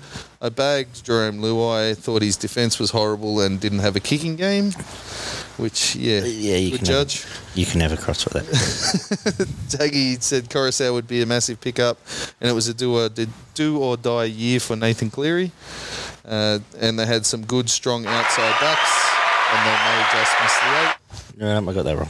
Trev said, again agreed with Koroisau being a big pickup. Uh, was worried about the halves going sideways rather than straight, and uh, they may just miss the top eight. Mm. Uh, Souths. I All right, thought I'm just hang on a sec. Hang a sec. I'm just going to pause here. South. South, hang on. Yep. Uh, so I thought Latrell would be a big pickup. Uh, needed a few weeks to get his uh, groove on, but he would end up being brilliant by the end of the year. Oh, good work, Barney. Uh, I thought Mago and Koloamatangi were the hope for their forwards. I thought they were good young forwards coming through and would add some strength to there and thought they would finish around sixth or seventh. Daggy also agreed with the Trails, said he needed six weeks to get fit and thought they would scrape into the bottom of the eight. Uh, again, uh, Trev also said Latrell would need some time to settle in, but they will struggle in the forwards and would just scrape into the bottom of the eight. Uh, Roosters, we all brushed past pretty quickly. Obviously, Cronk was going to be a big loss, which we all agreed to, but we expected them to finish in and around the top four. And Trev said that they would be hard to beat the majority of the time. Uh, Tigers, I expected the Le- uh, brothers to be big pickups for the, the Tigers. I expected them to finish. You finish. get Hartley, huh? Got half right. You can talk. I- I'd say half right. Uh, Luciano, yes. BJ, Yeah. no. Yeah, that's fine. Le- yeah, Do BJ halves. had We can do halves. Shocker. Um, so now we've, we've appointed Ollie the uh, impartial touch judge. Judge, yeah. Right I, at the end. I expected them to finish 10th. I thought Walters um, would be a decent pickup and could play some good time at, uh, at hooker. I expected Packer to be gone by the end of the season. um, I thought Garner should probably play lock. And um, they were missing a big body in the middle. Musgrove may take that spot, but ended up injured. injured. Yeah. Uh, Daggy gave big ticks to Alex Twal and Garner. Uh, no, question marks around Nofoaluma and Leilua, and would struggle to make the top eight. Uh, um, I'll give myself half. Trev um, was uh, questioning whether Corey Thompson should be moved to hooker. He, he was moved all right. Had expected them to struggle. Gold Coast hookers are better anyway. struggle to make the eight. that, that was basically our Yeah. wrap on It- Wow. If- so, teams from round one. If, so who, who who was the prognosticator there? Well, You've got all the you've got all the numbers there, mate. yeah. Just in your humble. without- Oh well, based off those numbers, it was pretty close. You guys all at I have it got 14. five? We're both 14 and 14. Barney's got seven wrong, I got three wrong, and I've got three halves and two. Barney, let's say Barney's 14 and two halves. I'm 14 and three halves. But, you know, ultimately me. I'm a genius. Well, uh, if you Trevor, seven wrong, so that's fine. If you guys don't mind, I've actually memorised my sixteen to one. So if you don't mind, I'll go. I'll go through it quickly, and That's then if you guys but sure. have Let's do it. have any questions at all about any of them, so sixteenth had the Warriors, 15th Mm-hmm. We all, tied. oh, did you have? T- did, did we say a wooden I spoon took of Premier? Finished the last. Yes. We have no. Did we actually declare it or yeah? Okay. I So yeah, go. Warriors. Yeah, uh, just with the. Warriors, I made that prediction in January before COVID as well. Yes. Uh, 15th Titans, 14th Bulldogs, uh, 13th Newcastle, uh, 12th the Dragons, 11th Brisbane, 10th Penrith, 9th the Cowboys, 8th the Tigers, 7th Cronulla, 6th the Raiders, 5th the Rabbitohs, 4th the Eels, 3rd the Sea Eagles, 2nd the Roosters, 1st the Storm. I tipped a Roosters versus Sea Eagles grand final with the Roosters winning, and I had Tom Trbojevic winning the Dally M medal. Wow. Nice. Okay. Good job.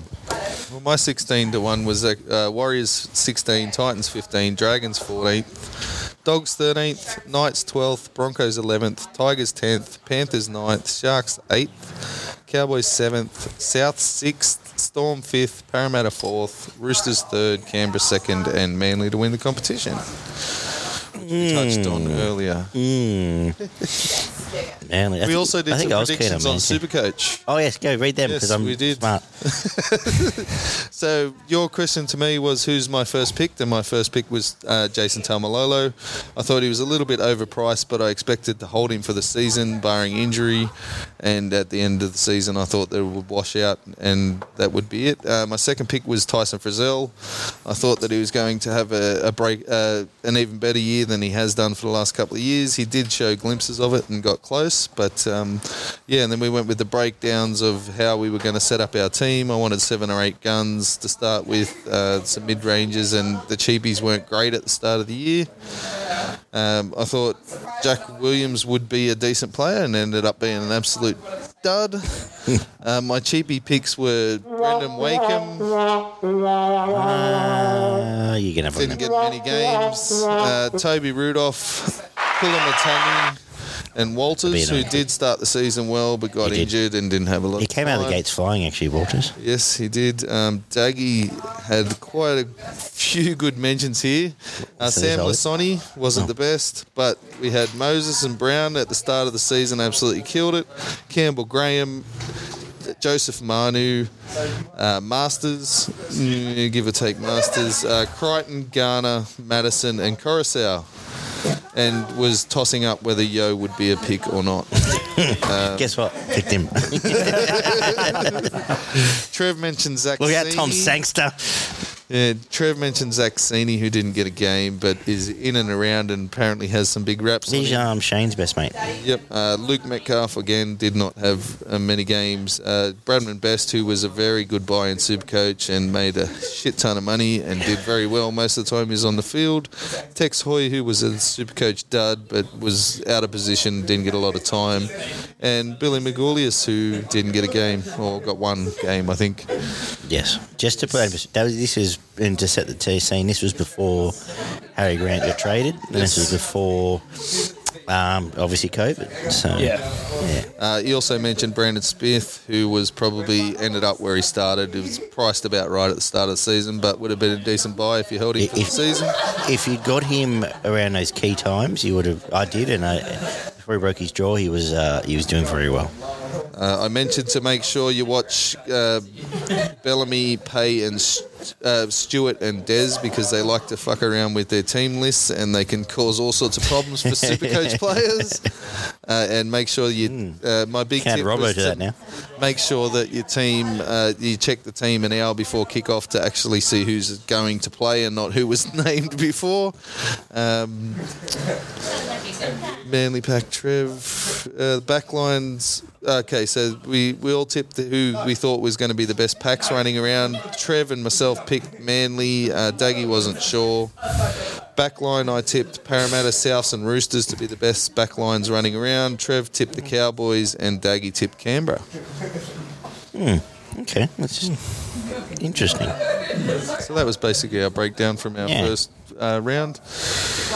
Obviously, the first podcast that we put out it didn't actually sound too bad, and there was Have we little bit improved, David? yes, yes, I, I, I think you hundred have. percent. Yeah, Yeah, there was a, cool. In a one way. significant addition Who? off the bench. Uh, Damo's not here. no, it's been a pleasure to have you, Ollie. And guess what? You're guaranteed a spot in next year's. We should actually make. Um, we should make if we keep doing a podcast, footy podcast, uh, I'll be in doing it. perpetuity. perpetuity is. Um, we should make an event of it. We'll do a barbie and uh, sit down and make a proper deal of it again. Oh, I did do a Get a potato crowd. bake and some You did ribs. do it, yeah, and uh, uh, you did get best uh, best potato bake all year. Best bake. You did get best bake, yeah, absolutely. It was outstanding, and twice, and performed on both occasions. So kudos to the potato bake. Um, really is a big thing to come out this season. Now we need to talk about some finals footy. Oh, it's final start this week. Jesus. Apparently. Who'd have thunk with a well? By the time you listen, it's probably a ten minute podcast because we might have lost the rest of it. But anyway, uh, I'm not doing it again. So uh, welcome to Footy and Frothies, everybody. Our finals preview and the uh, the the, clut, the clinch and clutch and big game of the weekend is the Panthers against the Roosters on a Friday night. And I figured now we're into the big games. We'll uh, I'll give this a quick run through. So the Penrith team: Edwards, Mansell, Naden, Crichton, To'o, Luai, Cleary, Tamou, Koroisau, Fisher, Harris, Kikau, Martin, and Yeo. The bench is made up of May, Capel, Kixie, Spot there, Leota, and Tedavano, and probably the only team all year that gets to name that one to seventeen whenever they really wanted to. Essentially, uh, up against Tedesco, Tupou, Morris, Manu, Morris.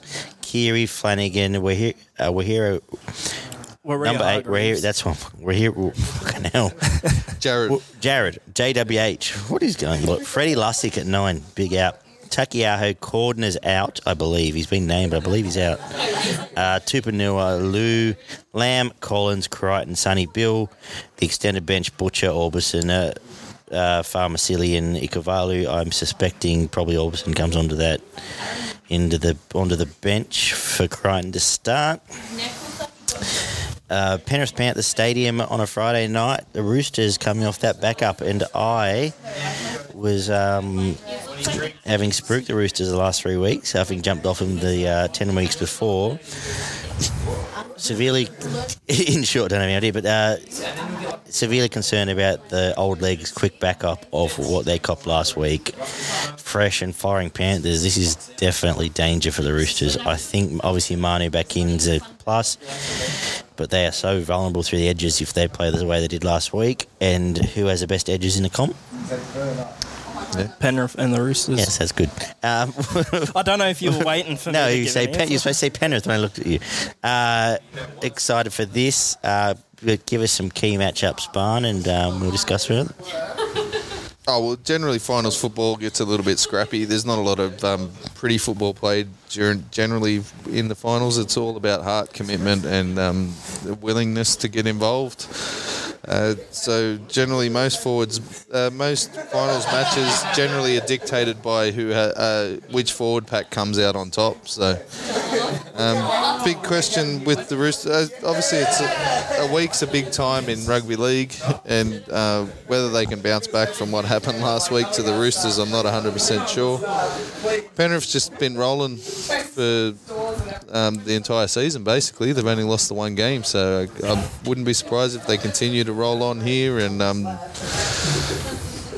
uh, yeah, win that forward battle, and then the, the classy outside backs take over. Ollie?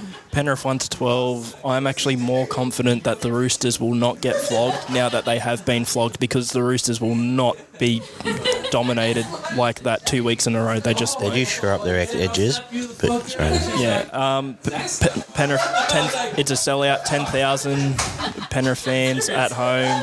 We'll get them there. Penrith 1 to 12. Uh, Cleary, man of the match performance, come come into his own into the finals, prove himself a bit. But you know what? I still wouldn't be surprised if the Roosters got it done because they're the, they are the Roosters. So, but Penrith 1 to 12. Now, you know who they've teed up this week? They've kept him fresh all year. They've given him a week off last week. Their whole goal of year is not having Kikau do much. Really, um, They've had Kikau fresh for this. We saw the edges torn apart last week.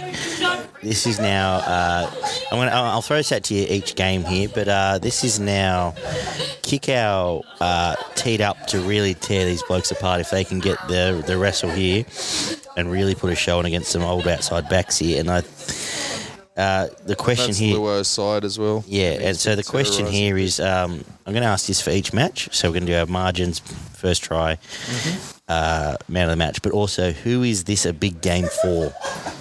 Barney, who do you think? Um, Waerea-Hargreaves. Yeah, It was one of his better games last week, and he's going to need to continue. Uh, continue again with this one. He gets Taukeiaho back, which helps, but um, Tamou and Fisher Harris have just been coming all year. And um, as you said, you got Viliami on that left edge as well, with Luai running off him, uh, with him running off Luai. I expect um, the Penrith. I expect Panthers to win one to twelve, maybe even push it out to thirteen plus if if they do get that roll on through the middle. Um, I've got man of the match, um, Api Koroisau. I think he's going to get a little bit of extra space and start um, just setting up their attack, getting those really good meters and start busting it open that in was the the clear standout. Other thing here is no uh, friend. yes. Api And he can does so really- much work, friend, in the middle in Absolutely. defence, even if he's not. So now they've been torn to the apart the attack. edges last week. They're coming in with losing their leader through the middle. And um, Penrith have put on the um, the ambush the last couple of last two weeks. They've gone straight to the edges. I expect them to come back through the middle this week for the Yep. first twenty to thirty minutes. Yep. And um, I'm going to give the first try to uh, to on the right hand side. I think they'll go. They'll push to the left and then start to break them and then go back the other way. this could be the massive bubble burst here. I think if they really win a wrestle, uh, fucking DWH win, wins the wrestle in the middle, they start dominating the edges. Uh, the last 20 could be a blowout because there'll be old legs, there'll be similar style to last week, and maybe we're going to learn a lot because Roosters could step up. and That extra 200 tackles got to hurt. Yeah, and this could be where t- three years of effort finally crashes down. Uh, my my uh, big week for is Dylan Edwards. He has been a hot player the last, uh, I guess, 10, 15 rounds. They're now coming to semi final. A couple little yips there two weeks back. I thought he was a little bit. There's a couple little concerns where he dropped a couple of sitters, and this is if he really stamps here, he becomes a premier first grade top level fullback. If he or he could cost him the game if he fucks up. But um, he, I think he's really got up for a big game this week. It's a lot pivots on him. Uh, but otherwise, like I, I'm reading this as a big Kikau play here. Fresh for this wrecking ball this week, and then cruise for another week off wrecking ball two weeks into the GF. Any thoughts to add, or we move on? We can move on, I think. Oh, I know. Better for the record, say Penrith. I'm going to say one to twelve out of respect, but suspect of the late blowout. Man of the match will be Luai, and first try scorer, uh, a little, just a little pop up ball from uh, Kikau to Crichton. Let's head to the Saturday night where everything gets a lot less interesting for a little bit here. Uh, the Raiders off their reserve grade win against Cronulla. Now come to this team with uh, Cronulla, Kennedy, Katoa, Dugan, Ramien, Mulitalo, Tracey, Townsend back, Hamlin, Uwali, Brailey, Woods, Nikora, Graham, Rudolf, Talakai onto the bench, Sorensen, Fifita, and there's your man Jack Williams.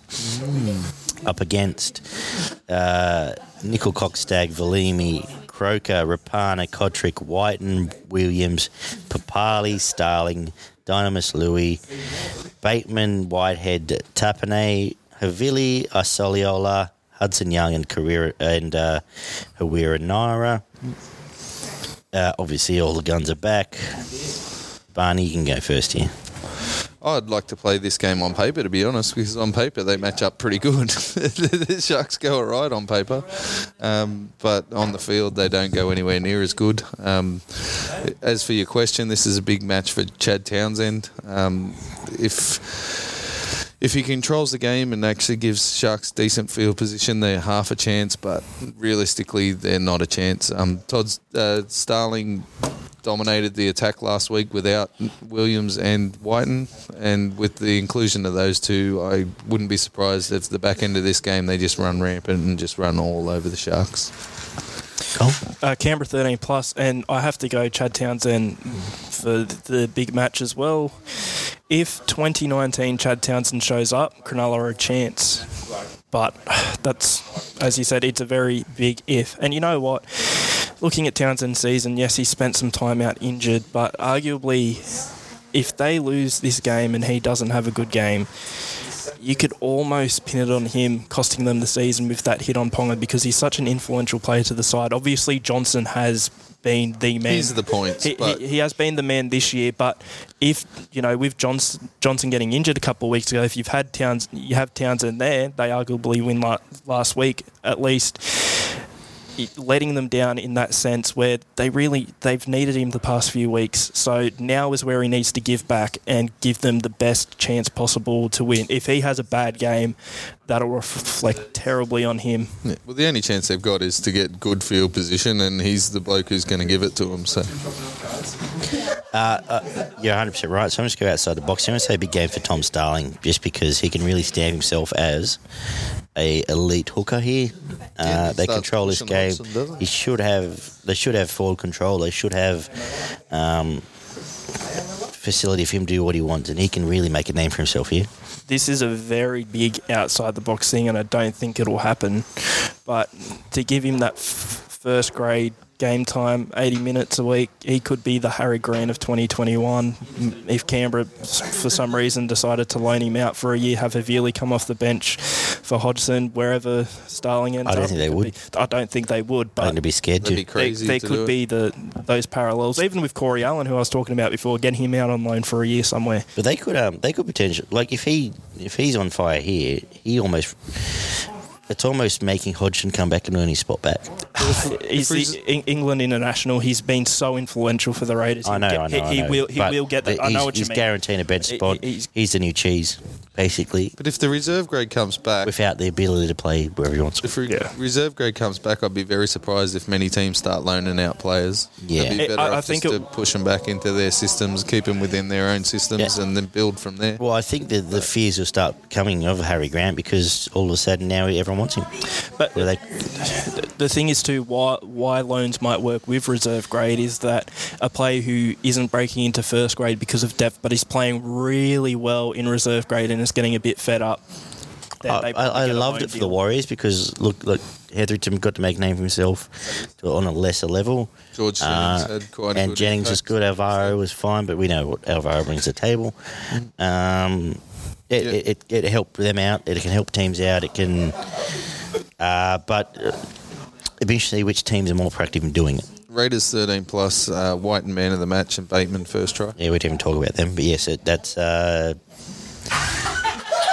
yeah, white man of the match. Let's go Croker first try, and yeah, I think 13 plus is the order of the day there.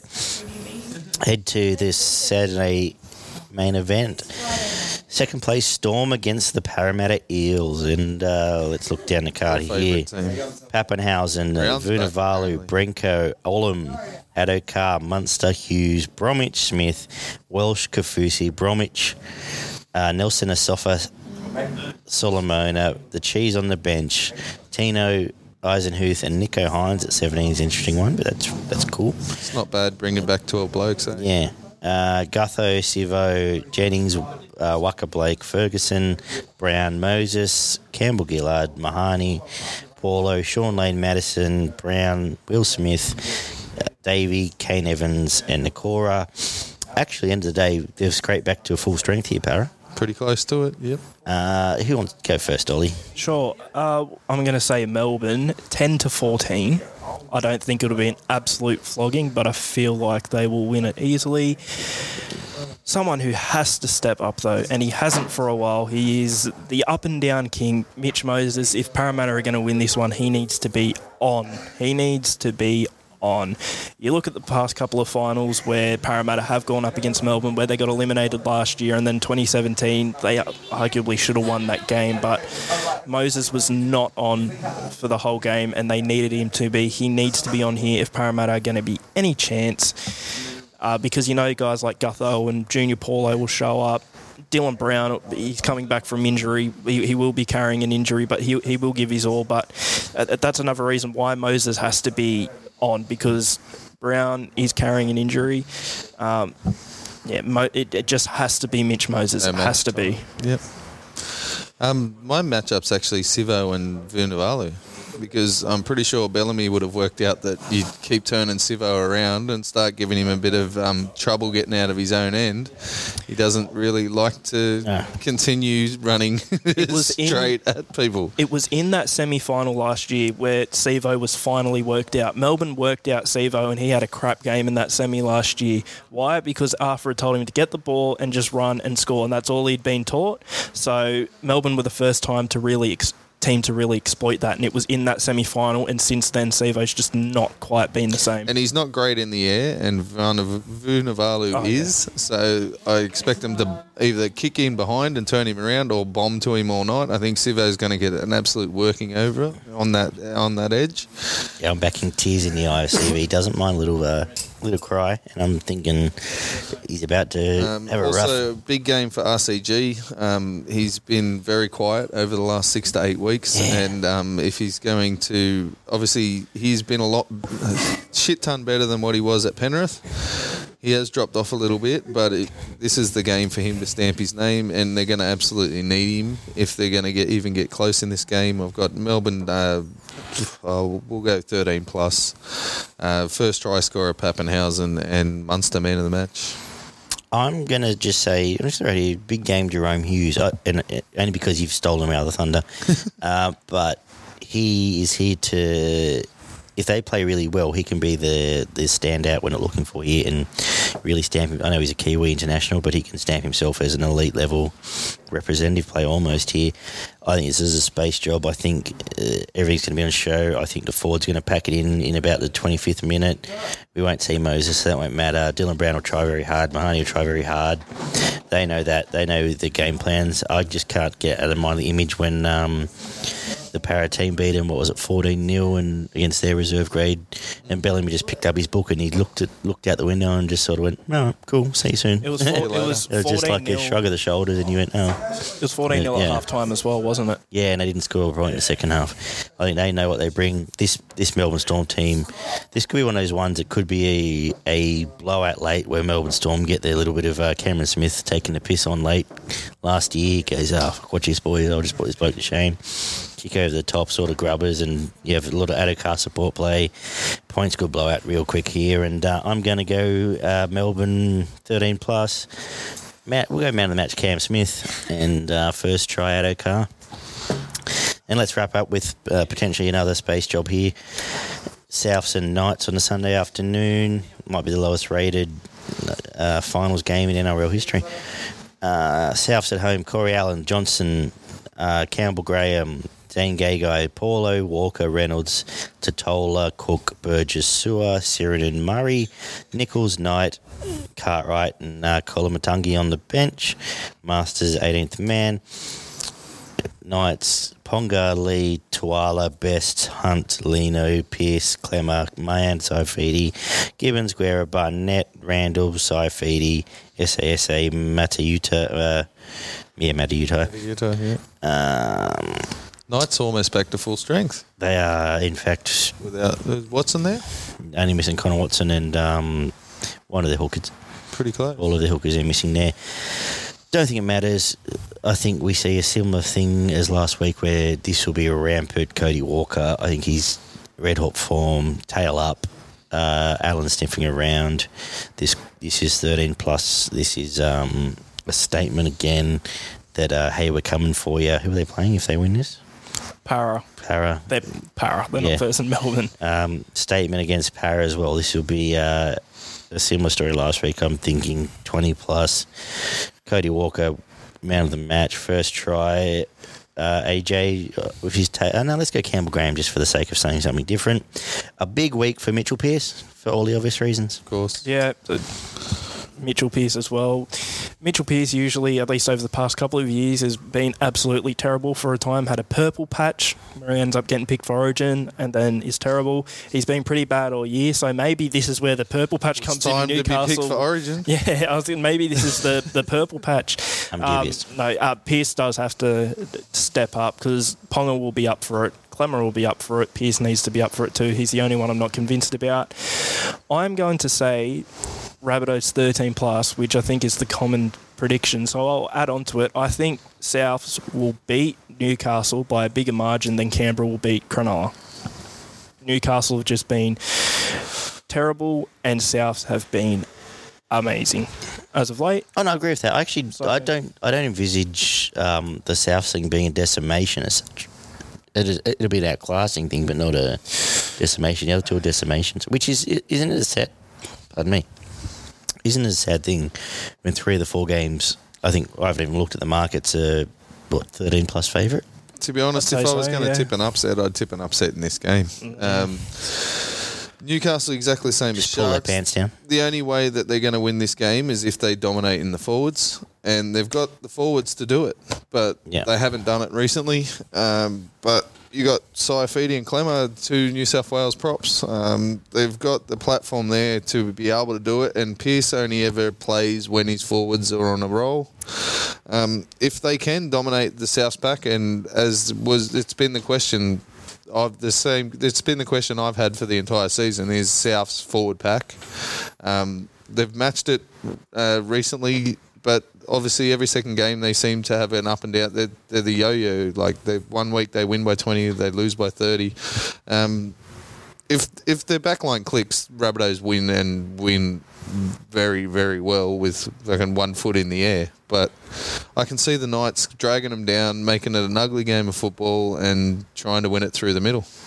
Is And um, they've got the X factor on the back of it. Ponga, obviously, he was pretty bad last week, but he's he's can do it if he gets time and space. He can put on. Here's a question for you both. Um, at Robbo's press conference last week, like he almost blamed himself. He basically said, "Well, I fucked this week up, didn't I?" Um, which is a clever thing to do. Took all accountability, everything else. Is Adam O'Brien the sort of coach that can turn around a game like that, being so passionate? He obviously comes with passion, seems quite intense. Is he the guy to turn around a game like that? And we know what Bennett Bennett No, is. the He- players that have to do it. It's um. and you know what Ben would done this week? He would have probably just sat back and pulled his deck chair out and just let him have a run around and not even worried. Um, John Morris did exactly the same thing. Came out and said, "Oh, fucking, you know, it's not our fault. We haven't beat anyone in the top eight. We can, but uh, we haven't done it yet. But who knows? Like, Yeah. same, same shit with the, the Knights coach. yeah, uh, yeah, they're Um, both less Like at their absolute best, yes, they might scrape a win and then get beaten the week after. But I, I'm still going Rabbitohs. Um, oh no, no, no! I'm just saying. Oh, it was more as a negative. Like O'Brien's not the guy to turn around. Yeah, yeah, um, no, neither's John Morris. Whereas Robbo, you, you, Robbo, you could see the wheels turning already, going, "Oh well, I fucked up these sort of things. This is how what I'll fix." Whereas these two, they're just. Oh, Morris was basically like, he was just like, "Oh, we've got a game next week." I suppose. Yeah, that's that's Cool, basically what alright. it was. I've Yeah, got a game next yeah, week. was- um, and O'Brien O'Brien was, was pretty much the same. Yeah, so, um, as But actually, said- in fairness to O'Brien, he's when he's on the three sixties of the world, he's quite honest about it. He goes, "Look, we're not them, but you know, we try hard." As I whatever." said, if I was going to tip an upset, I'd tip this as an upset, but Yeah, I'm not I going can- to. I can see why. I Um, do actually get why. Rabbitohs 1 to 12. I think just only because it's finals football and it's going to get messy and you're not going to be able to play that pretty football that Souths do. They'll find a way, they'll either jam or they'll slide and they'll um, they'll try and nullify Walker as best as they can. And without Walker, there's um, it goes back to Reynolds and. That, But that question said, don't we get a lot of? You might you're a better historian than me. Don't we get a lot of blowouts in these prelim finals?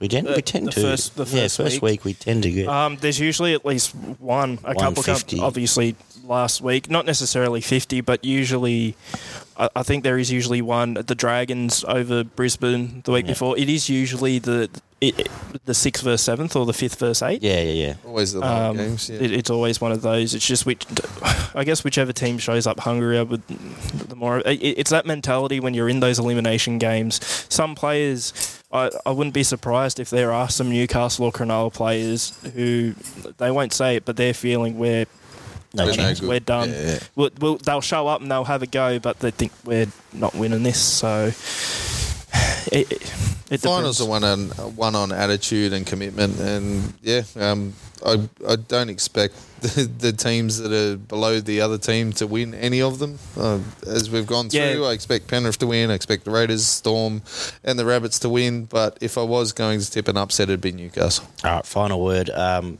are we all now on the Penrith Melbourne bandwagon, GF wise? I'm sticking with the Roosters. I've stuck with them all year. Just I feel like Penrith beat them this week, but I feel like grand final day, I think the Roosters can get the job done. Okay. But uh, Penrith and Storm are pretty much No. with them. I think um, I'm I'm going to stick with the Storm just because they've got uh, they're absolute professionals in the forward pack, and that forward pack will turn up 95% of the time. And if they do that, they've got more than enough strike with Smith, Munster, Jahrome Hughes, Papenhuyzen's an absolute jet. You got Addo, Addo Carr and Nicho Hynes that are a couple of the quickest blokes in the competition. Tino You know, ready good, to good quick ball. be some limited minute wrecking ball there. Uh, Um, just quickly, very- I'll get a prediction from my better half over here. He's winning the grand final. You've been sitting here all night. I don't know. uh, cool. Um, Amazing stuff. that's right. We usually have someone sitting here as well that says the same thing. So that's all right. Um, big shout out to our boneless boxes. But um, oh, very quickly, how did the disaster class finish up? We're wrapping up for this year, I believe. Barney, you've Yeah, made well, the we- decision. We missed last week. We um. Oh, we both finished, We put oh, our yeah. bets in, but we didn't actually All right. didn't broadcast This them. is ten bucks a week for twenty weeks. Yeah, ten bucks a week for twenty weeks. Daggy ended up with minus two dollars at the end of the season. I've ended up with my uh, with positive thirty five. Ollie's ended up with minus fifty five. Poor bugger jumped in at the end of the year, and um, Damo and Trev only had bits and pieces here and there, but they all ended up in the negative. We'll end up. Hopefully, we'll give you some good tips one day. But Ah, we're just getting a that. feel for it. That's all right. um, thank you guys. Hopefully, I've salvaged enough of this to make it uh, worthwhile to everyone. But um, thank you guys for coming down. Looking forward to analysing a big week of finals footy. Subscribe to us on. Oh, wait, I haven't started yet. Subscribe to us on Facebook, uh, Spotify, not YouTube. There is a YouTube channel, but not yet. Uh, what else do we do? iTunes and Twitter. And give us some feedback. Let us know when you're here. We'll keep building, do what we do. Uh, good job, boys. We'll uh, do it all again in uh, seven days' time. Beautiful. Catch you then.